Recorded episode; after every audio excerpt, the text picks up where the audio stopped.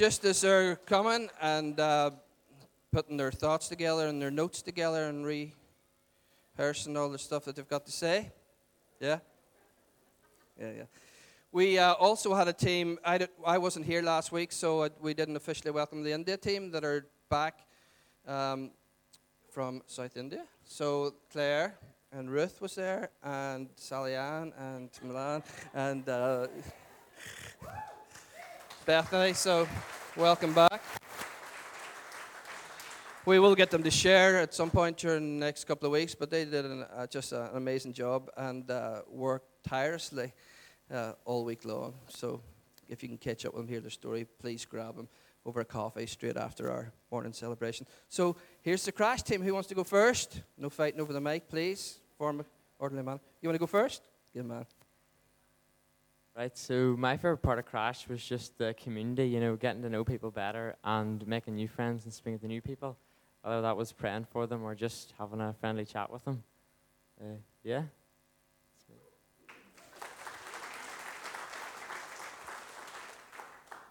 My favorite part of Crash was giving out chocolate bars to the local businesses and just seeing how much it meant to them, knowing that God loves them.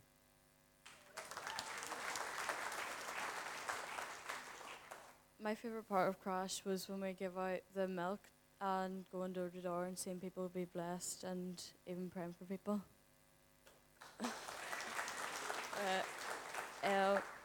When we were out giving milk, I managed to pray for 3 people.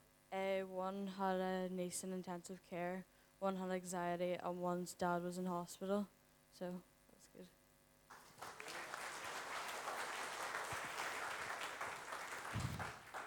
Thank you, guys. You love it up here, don't you? It's great. No, they did a fantastic job. Michelle said it last night. Sometimes teenagers just get a lot of flack, but we're exceptionally proud of the teenagers that are part of Vineyard Church Dungannon and their friends that came to join them this week. They were exceptional. Their humility, their energy levels at times. But actually just their boldness and courage to ask people for prayer and pray for them in public and businesses and on streets is just absolutely brilliant. And if we can raise a generation where that becomes the normal, then this town is all the better for it. And the surrounding areas. Would you agree? So why don't we just give it up for them and encourage them in all that they do.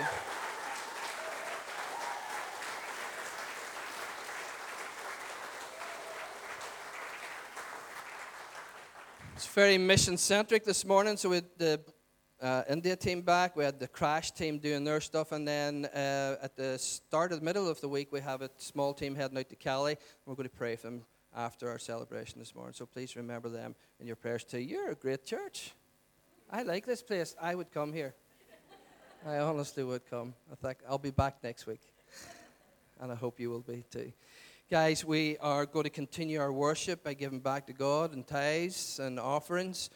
We want to be generous, and doing mission actually costs money to bless people, to bless businesses and shops, and even just to take the good news out in so many practical ways. It does cost us, and we want to do it better, and we want to do it bigger, and we want to be generous and extravagant with the good news of the gospel of Jesus Christ. So I encourage you to give. It's not some bank account that we're storing up, and this is not some TV evangelist. This is a mission-centric church that is giving away their best and giving away sacrificially week in, week out. So would you stand? I want to pray over us as a community of faith this morning, as a family of God. That God would continue to enlarge our hearts for mission, here, near, and far. Holy Spirit, would you come? Would you just continue to rest on us? Would you presence yourself among us? We thank you for the Spirit of God that's here right now and just who reveals Jesus in so many beautiful ways. God, I pray this morning that you would just enlarge our hearts, Lord, that we would be extravagant in our generosity, extravagant with our words, that are kind and encouraging, extravagant with our means and our substance, extravagant with our time, extravagant with our patience, and extravagant with our forgiveness and mercy. God, would you come? And so, God, we just give back to you now because you're so kind and you're so good, and we want our hearts to catch up with yours. In the name of Jesus Christ of Nazareth, I pray. Amen. You may be seated. Why don't you give? And it gives me great privilege this morning to welcome our Danish friends, Kenneth.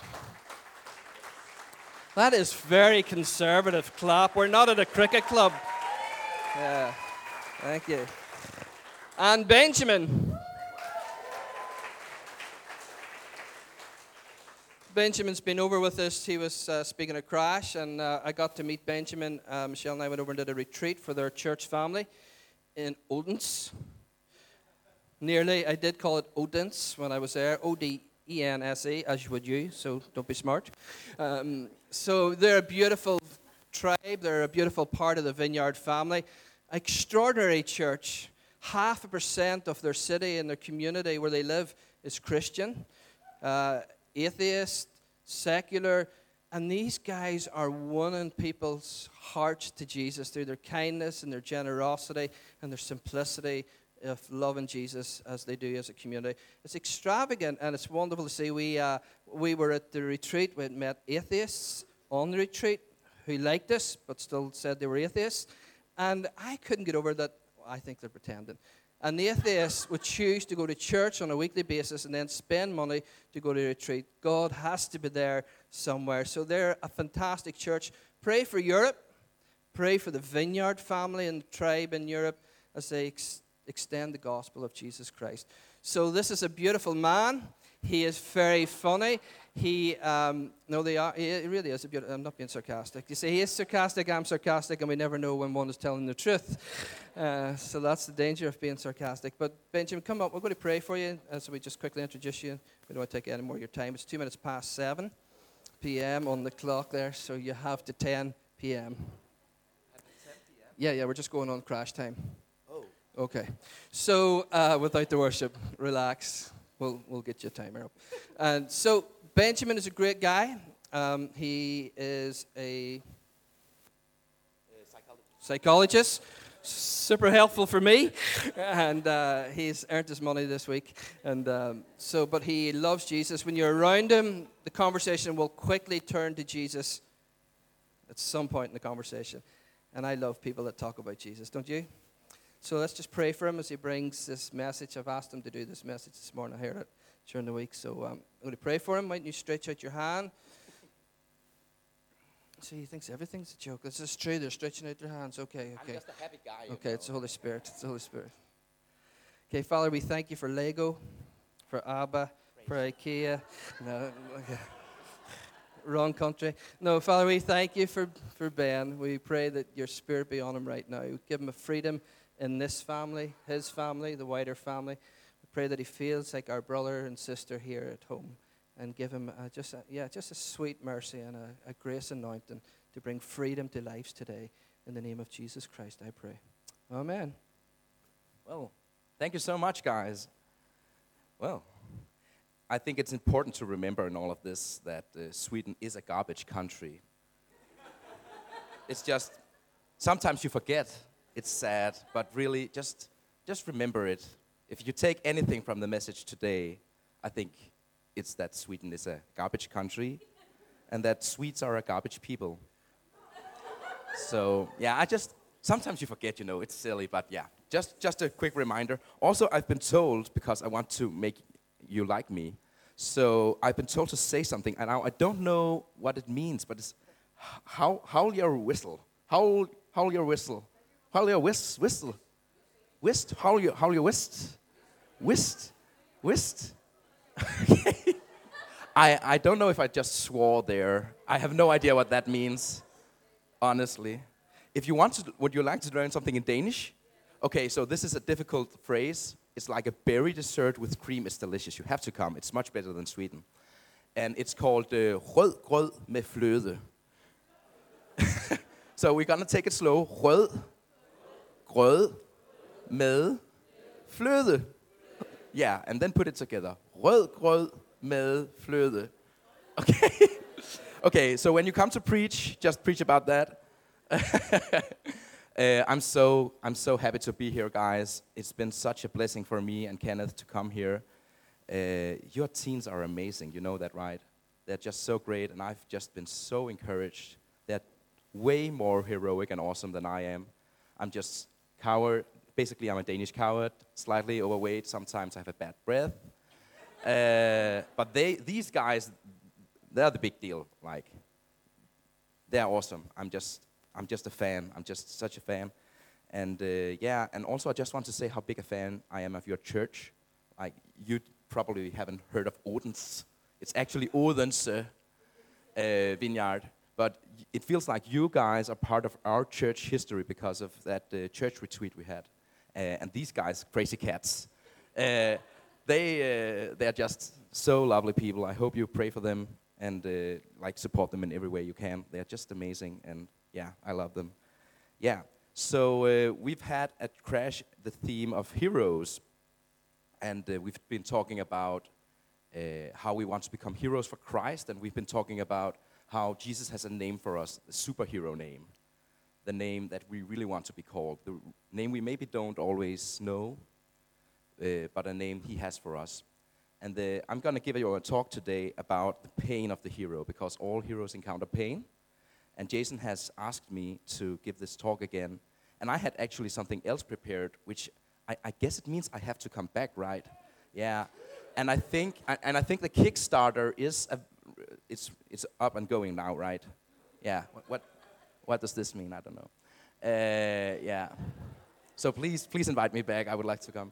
But anyways, God is calling us to take great part in His great story. So today we are going to talk about a season of life that has different kind of name, like different names depending on what you read. But it's been called the abyss, the dark night of the soul. Some call it the desert. But basically, when you watch superhero movies or read the comics, in every origin story of a superhero, there comes a point where the hero faces pain and suffering. Their arch enemies have them at gunpoint, or their sidekicks leave them. They're alone. They're abandoned. They're at their all-time low, right? And it's true for all the great superheroes, and when I prepared for this, I realized that superhero movies are kind of sad often, like Superman's planet gets blown up, and both Batman's parents get killed, right, by a street thug, and Spider-Man's uncle gets killed by a street thug. Lots of street thugs in superhero. Don't make for great archvillains, but they're there. Remember the street thugs. And yeah, and also The Lord of the Rings. Frodo travels through Mordor and everything for 6 months from the Shire, that's what it's called, to Mount Doom to throw in the ring, the one true ring. Just 6 months of just suffering, pain, resistance. And it's all kind of depressing. And I've realized that the difference between villains and heroes are how they deal with pain and suffering in their lives. So the villains, the anti-heroes, they are shaped by pain and suffering in such a way that their actions stems from that pain and suffering. It turns into bitterness, it turns into jealousy, anger, resentment. So what we're going to talk about today is how we deal with pain and suffering in our lives. And I'm not saying that if you don't deal with pain and suffering, you'll turn into a villain, although that would be kind of cool. I would like to be. I think Jason would make a great Bond villain. I've always like, hello, Mr. Bond. I have a wee death for you. I'm trying to be culturally relevant. But I'll say this, you know, I work as a psychologist, and you know what my job is. Basically, I do lots of different things, but I do a bit of therapy as well. And people, they come to me and they have a problem or an unhelpful thought, or they've been exposed to something they shouldn't have, or are dealing with stuff that's difficult. And what they usually want me to do is take the problem away. And often that's disappointing for them because I can't do that. But if I'm lucky and if I'm doing my work right, I might be able to help people cope with that pain and that suffering. I might I might, if I'm very lucky, help them not waste their pain, but actually grow from the pain. So, and this is sad for me because most people do waste their suffering. Most people don't improve from their injuries. Most people don't learn from their mistakes, profit from their losses. And that's what really breaks my heart. Not the pain itself, but when we don't mature from it, basically. And so tonight, humbly, and I feel like a little bit part of the family here, so very humbly here today, I just want to suggest that, I want to point out that you will encounter pain and suffering, and so will I. And everybody has problems, right? But some learn, and sadly, some don't. That's just the reality of life. And throughout my studies, I learned that you can endure massive amounts of pain if you can, if it has a purpose, right? For instance, pregnancy, I've been told, is not a nice, it's not a nice experience. But you're willing to go through it, right? Because there's a baby, hopefully, in the end. But how many of us would go through the pain of pregnancy without the baby, just for the sake of the pain, right? But pregnancy pain has a purpose. And so the Bible actually tells us that God can use our pain and work in and through our pain to give it purpose. And too many people, I find, waste their pains instead of collaborating with God to give the pain purpose. And so the pain becomes pointless, basically. And you don't grow, you don't mature from the pain. And you know, I hope you realize that I have not figured all of this out for myself yet. I'm still struggling with this.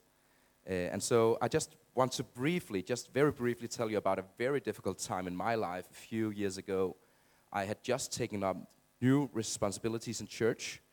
So that was kind of a stressful period for me, just trying to figure everything out. I stepped into leadership in our church. I had a very stressful exam period. Like, there was a screw-up at the university, so basically I had like 5 exams throughout the month of January. I didn't sleep well, I didn't eat well. I constantly had 2 or 3 exams on top of each other. Very stressful, not very nice. I got an infection in my foot, and I had like long periods of sickness, being ill. I was on several different kinds of medication. I developed allergies. I haven't had allergies before, and I haven't had allergies since. But in that period of time, I suddenly got very severe allergies, and I had to take pills for that as well. I had friends who left church, very good friends, who just they just stopped coming to church, stopped following Jesus. My relationship with my then girlfriend broke down, which, as you might imagine, has its own pain involved. And at home, my dad and I were fighting about some stupid church issue. It's a long story, but basically, I didn't really feel at home when I was at home. When I was home, there would be snarky or sarcastic comments about me going to church. It wasn't very nice at all. And the final thing that happened was that my grandfather died. And my grandfather, he was an awesome person. You would have loved to meet him. And it's not that my father is unstable or anything. He's just been all over the place, right? So he trained to be a violinist and a baker and a gardener. He's been like all over the place. And my grandfather, he was always such a stable, calm, soft-spoken guy. And he meant so much for my faith. Just a great guy. If you like me at all, you would have loved him. He was amazing. And he died very suddenly, after very short illnesses, short-term illnesses, he died. And this was in the span of like 4 months. And so by the end of that period, I just felt so broken and so alone. My church leadership was just extremely lonely, very, very hard for me mentally. I was exhausted. I was sick. I was depressed. I was stressed. And I was just broken. And I had very few friends. It felt like my family, the place I usually could go to for just some sense of comfort, it wasn't really the source of comfort it used to be. My church didn't feel like the home it should have been for me. Also because me and my pastor Thomas, we had we just couldn't figure out how to talk to each other for some reason. We kept misunderstanding each other. It was very painful. Very few friends, didn't feel at home at all anywhere. And so when I have discovered that sometimes when you hear stories of pain, you compare your own story to that story, right? So you might be thinking, oh, that's harsh, Benjamin, and we feel pity for me or whatever. Or you might think, oh, that's nothing. Like, you should hear what I've been going through. It's nothing like what you've been going through. And that's not really the point I want to make. Maybe you have experienced pain worse than I, but I just want to suggest the verse from Paul. That's from Paul, Romans 8. That's the point for today. And it says, we know that in all things God works for the good for those who love him, who've been called according to his purpose. And speaking to believers there, Paul says, we know, like not we trust or we believe or we kind of sort of think that God is with us in pain. He says, we know that God is in our pains. So God is working all things, like the bad things, the painful things, the sinful things, the evil things, and he does that for our good. And that verse means that pain can be managed by purpose and on purpose for a purpose, basically. So instead of wasting our pain, we should allow God to turn the pain and suffering into joy. And so I've just come up with 4 ways that God can use our pain and suffering. And there's probably more, but I'm just going to do 4 tonight. Not tonight, today. Yeah, so the first purpose for our pain could be to use the pain to draw closer to God and to trust him more. And there's a verse in 2 Corinthians, it says, we were crushed and overwhelmed and saw how powerless we were to help ourselves. But that was good, for then we put everything into the hands of God, who alone could save us. And he did help us. So basically, when we encounter pain, we have a choice. Either we can run to God or we can run away from God. And at that point, in the middle of the pain, I didn't really know my way. But looking back now, it makes so much more sense for me to run to God than run away from God. Like, if I run away from God, what am I running to? Like, it would make much more sense for me to run to the one who can actually do something about my pain. And so I found that throughout this time, after that season in my life, my relationship with God has really improved a lot. I've spent so much more time in prayer, in silence, in solitude. And my relationship with God is just so much more honest. Even during that period, I experienced that I was much more open with God about how I felt, basically. And that's what you do when you're in pain. You tell God how you feel. You can cry out to God. You can tell God you're in pain. You can even argue with God. That's called a prayer of lament. And so we need to worship God in all the stages of grief. Like, in other words, you use prayer to express shock. You use prayer to unload your sorrow or your sadness.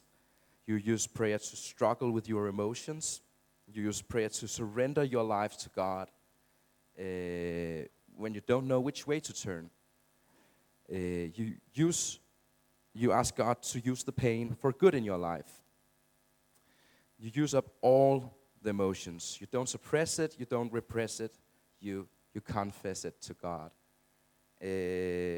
Pain can draw us closer to God. It really can, I believe. People meet God when they're in pain. I'm sure you have tons of stories from your church, but in our church, we just have so many stories of people meeting God in the very worst season of their lives. We've just baptized this spring a girl who was just a staunch atheist, I think she's 20, 22, something like that, had just a hard life, battling mental illnesses, addictions, and she was at the very worst moment in her life and contemplating suicide even when she stumbled upon our church. And she met Jesus, she got baptized. It was such a privilege for me to be involved in that. People meet, and you might have your own story like that, but basically people tend to meet God when we are in pain, right? God is never closer to you than when you're in pain, basically. And it says in Corinthians, Paul, he says to the Corinthians, he says, I'm glad, not because of it, that's their troubles, hurt you, but because the pain turned you to God. So that's the first point I want to make today. That is, don't waste your pain running from God. Let it draw you closer to God. I think Mike Pilavachi has a saying like, the way we deal with pain, like worshiping God even in the pain, that's what separates spiritual boys and girls from men and women in Jesus. I like that very much. So that's the first point. We can use pain to draw closer to God and trust Him more. And that the second point is that we can use pain to draw closer to others.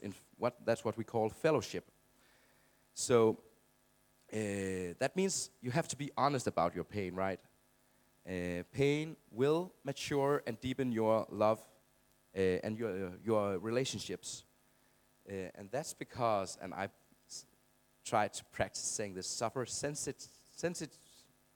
sensitizes. Thank you, Mr. James Bond. Yeah, it does that. And it turns you away, basically, I found, for myself at least, from being self-centered to seeing other people in pain. And I will tell you, that season in my life did so much for my relationship with my friends. I realized, first and foremost, that I wasn't always the friend I should be, honestly. I wasn't as attentive as I should be.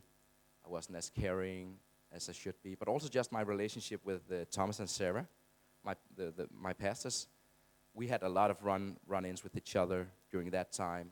And we weren't always as sensitive to each other as we should have been. Now I could say it, yeah. Yeah, but now, because we've gone through that, our friendship is so close, really. And I'm just so honored not just to call them pastors, but actually to call them friends. Yeah. And because they were there for me in my time of grief, I had the honor of being there for them when they were grieving and when they were struggling. Yeah. Because pain does that to you. It makes you more sensitive to other people in pain. You see people who hurt. So I've gone through some stuff, and because of that, I'm better at grieving with someone. And that's what you can do. You can use your pain to get closer to someone. Feel it with them, right? And in Galatians it said, by helping each other with your troubles, you truly obey the law of Christ. Now, what is the law of Christ? The law of Christ is love your neighbor as yourself. So basically, this means that pain can teach us how to really love. Love is doing the sacrificial thing. And sometimes what we tend to do is then when we do have fellowship with each other around pain, we tend to over-explain. We tend to, just talk.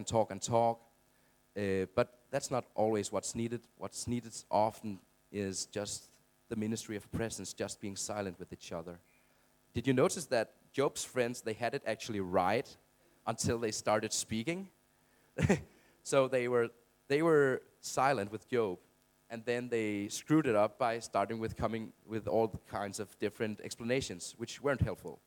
And I remember in my time of grief, a very nice Christian man came and had an excellent theological explanation as to why I experienced pain, and it wasn't very useful, and it actually ended up hurting me more. So don't do that. We need to be silent with each other sometimes. And that's when you've experienced pain, you're more able to do so because you know what people are going through, right? Okay, so that's the second point. So the first point was draw closer to God. Pain can be used to draw us closer to God. And the second is that pain can be used to draw us closer to each other. And then the third point I want to make is that we can use pain to draw closer. Whoops. That's the same point. That's why your sermons are so long. No. That's a bad joke. Sorry. I love you. We can use pain to grow deeper like Jesus. That's what's called discipleship, right? Pain is an opportunity to work on your attitude, your virtue, your character. And I don't know if you've noticed this, but we learn to love around unloving people. We learn to joy in the midst of grief. We learn patience when we have to wait. That's a difficult one for me. We learn self-control when in the situations where you don't control anything. For some reason, God just designed it that way. But it is a choice, right? We can choose to be bitter or to be better, right? We can let pain be a stepping stone or a stumbling block. And one of my favorite verses is in the verse of Proverbs, chapter 20. And it says, sometimes it takes a painful experience to make us change our ways. It's so simple. I'd like to read it again. Sometimes it takes a painful experience to make us change our ways. And I found that we don't really change that much when we see the light. We change when we feel the heat. And the thing is that once you're in God's family, once you've accepted Jesus into your life, God's purpose for you is to become more like Jesus. When you're born again, He basically wants you to grow up. Yeah. And God wants us to make us more like Jesus. And Jesus was the perfect human being, but He has to take us through all the stuff that Jesus went through, right? So God did not spare His own Son, Jesus, from being criticized or being ridiculed. And I felt in that time, or in the months after, that God said to me, well, why would I spare you, Benjamin? I want to make you more like Jesus. He wants me to grow up. He wants me to become more like Him. And in Hebrews it says, so even though Jesus was God's Son, He learned obedience from the things He suffered. And it also says in Hebrews, suffering made Jesus perfect. And now He can save forever all who obey Him. And that word perfect, another translation would be complete. So suffering made Jesus complete. And this points to the fact that some things can only be learned through pain, sadly. And I sometimes wish that wasn't the case. At least for me, I have argued with God. I've said, if I had to learn those lessons in my life, I could think of 10 different ways to do that without taking me through that season of my life. But somehow it's just like that. It's some things we only learn in pain. And that's why pain is a great opportunity to grow and to work on our virtue and our character. And I don't know if you've thought about this, but what inspires people about Jesus is not the teaching or the miracles or his perfect life, right? It's his suffering. It's the way he died. And in 2 Corinthians it says, now isn't it wonderful all the ways in which this distress has goaded you closer to God? You're more alive, you're more concerned, you're more sensitive, you're more reverent, you're more human, more compassionate, more responsible. Look at it from any angle. You've come out of this with purity of heart. Pain never leaves us where it found us. It's just not possible. So that's the third point. Yes, I'm in pain, but you can use your pain to grow. You can benefit from your pain, not just for now, but for an eternity. Okay? And then the fourth and final point, and then we're going to wrap it up. So the final thing we can use pain for is just to use pain to witness to the world, as a witness. And so, like Jesus, the world is not really impressed with, by the way, that we encounter prosperity, by the way we encounter success. And I, in all humility, I've also experienced success. It's not just been pain. I've also had success in my life. But that's not the thing that really inspires people. It's how we handle adversity and how we handle pain and our broken hearts that inspire people that don't know Jesus.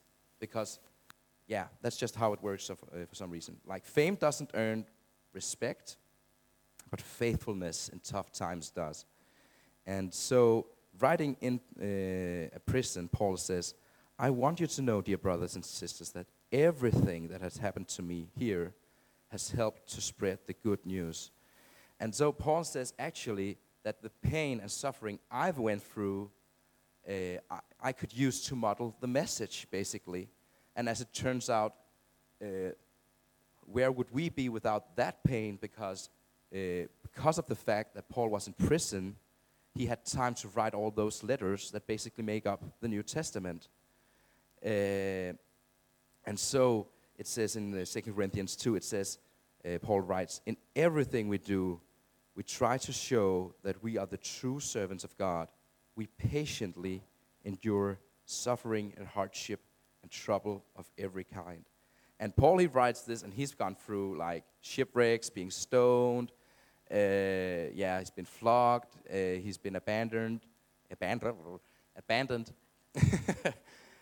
then in the end of that passage, he writes, and on top of that, all the churches I've planted causes me suffering too. And I'm like, I have a hard time just getting out of bed, and I haven't even planted any churches. So Paul says that in everything we do, we try to show that we are the true servants of God, patiently enduring suffering and hardship and trouble of every kind. And so this points to the fact that in everything we do, like the sin, the suffering, the pain, the failures, in every area of your life where you've had pain, you have a testimony. And I humbly want to ask you to not waste your testimony, right? So if you've gone through bullying or being bullied, you now have a bully testimony, right? And if you are having a divorce or had a divorce, or your parents have had a divorce, you now have a family testimony. If you've been sick, if you've been ill mentally, physically, if you've been hospitalized, anything like that, you now have a physical testimony. And there are people in Dungannon who are going through the stuff you are going through right now. And they will listen to you. They will listen.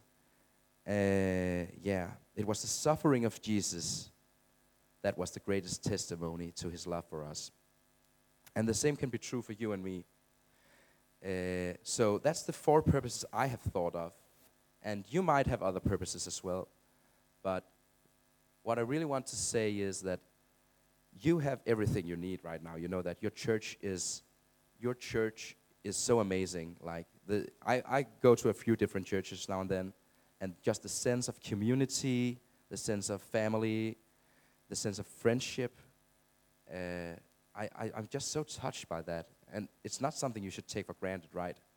And so the city of Dungannon is just longing for you to share your testimonies and to be heroes in the way we deal with pain and suffering. And we don't just do it for us. We do it to praise God. And we do it to... Oh, it's still working. We do it so other people will see what a magnificent Jesus we have. So loving. He's so good. He's great.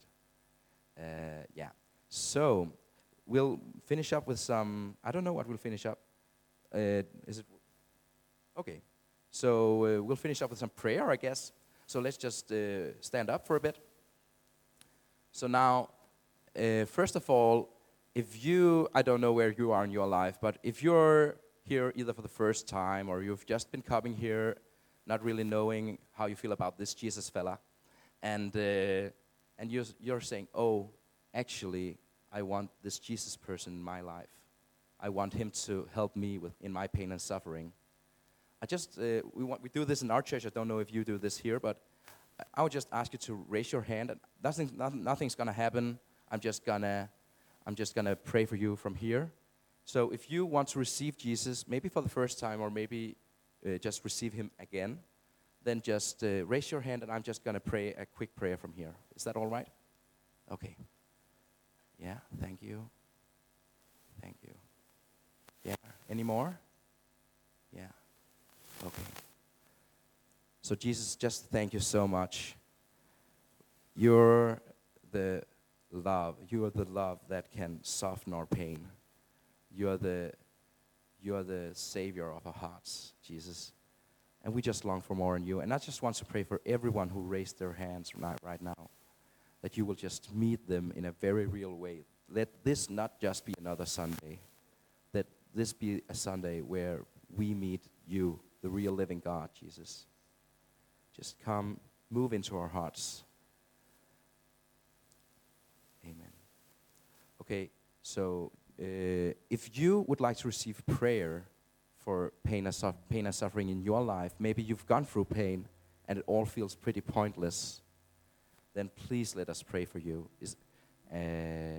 Or if you just want prayer in general, like we're just here to serve you guys, me and Kenneth.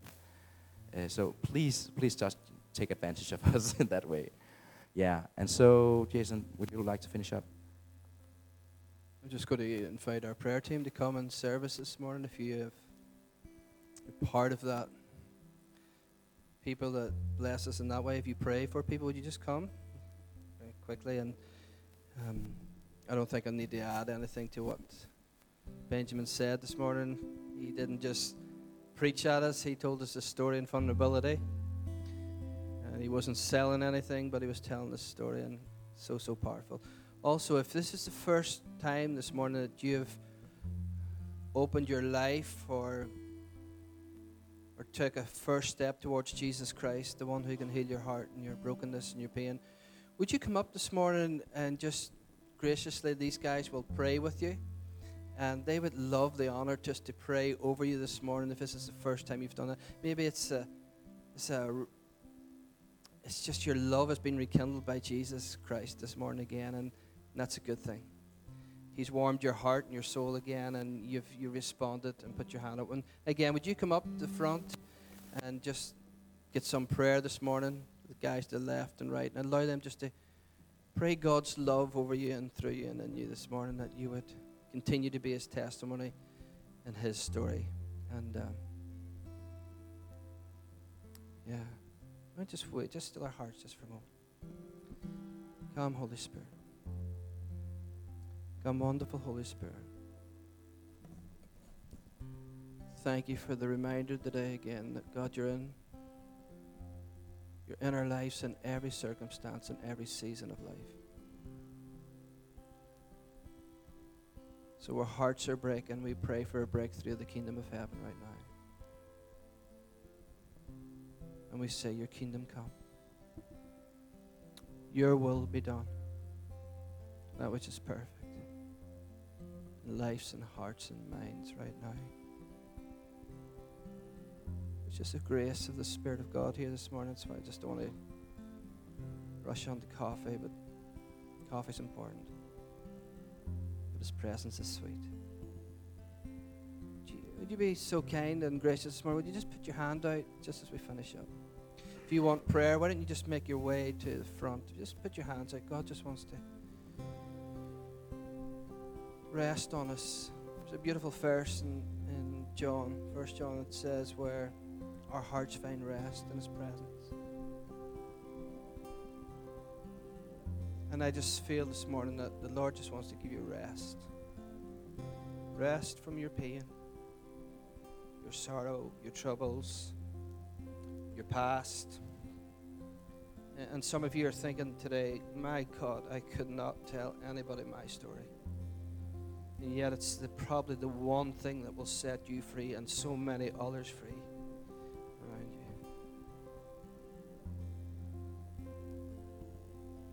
Pour it out, Holy Spirit, pour it out. Let's walk through aisle, through seats. Come, Holy Spirit. Come, Holy Spirit. We pray today that nothing is wasted. Every appointment, every disappointment, every struggle, every sleepless night, every nightmare, every worry, every fractured relationship, every argument would not be wasted. That you would wrap it up and cleanse it with your love, Jesus, your purity, your mercy, your gospel, your good news. Good news. So such a sweet presence of Jesus here. Such a sweet, sweet presence of Jesus. And so I just want to encourage you, Sandy, just plays over us, which is a prayer in itself, communication to the Father. Would you come and allow these friends and family to pray for you this morning, and not just rush into another week, into another moment, into another system, into another routine. Allow the unforced rhythm of grace captivate and set your week. Bless you in the name of Father, who is good. Bless you in the name of Jesus Christ, who gives grace.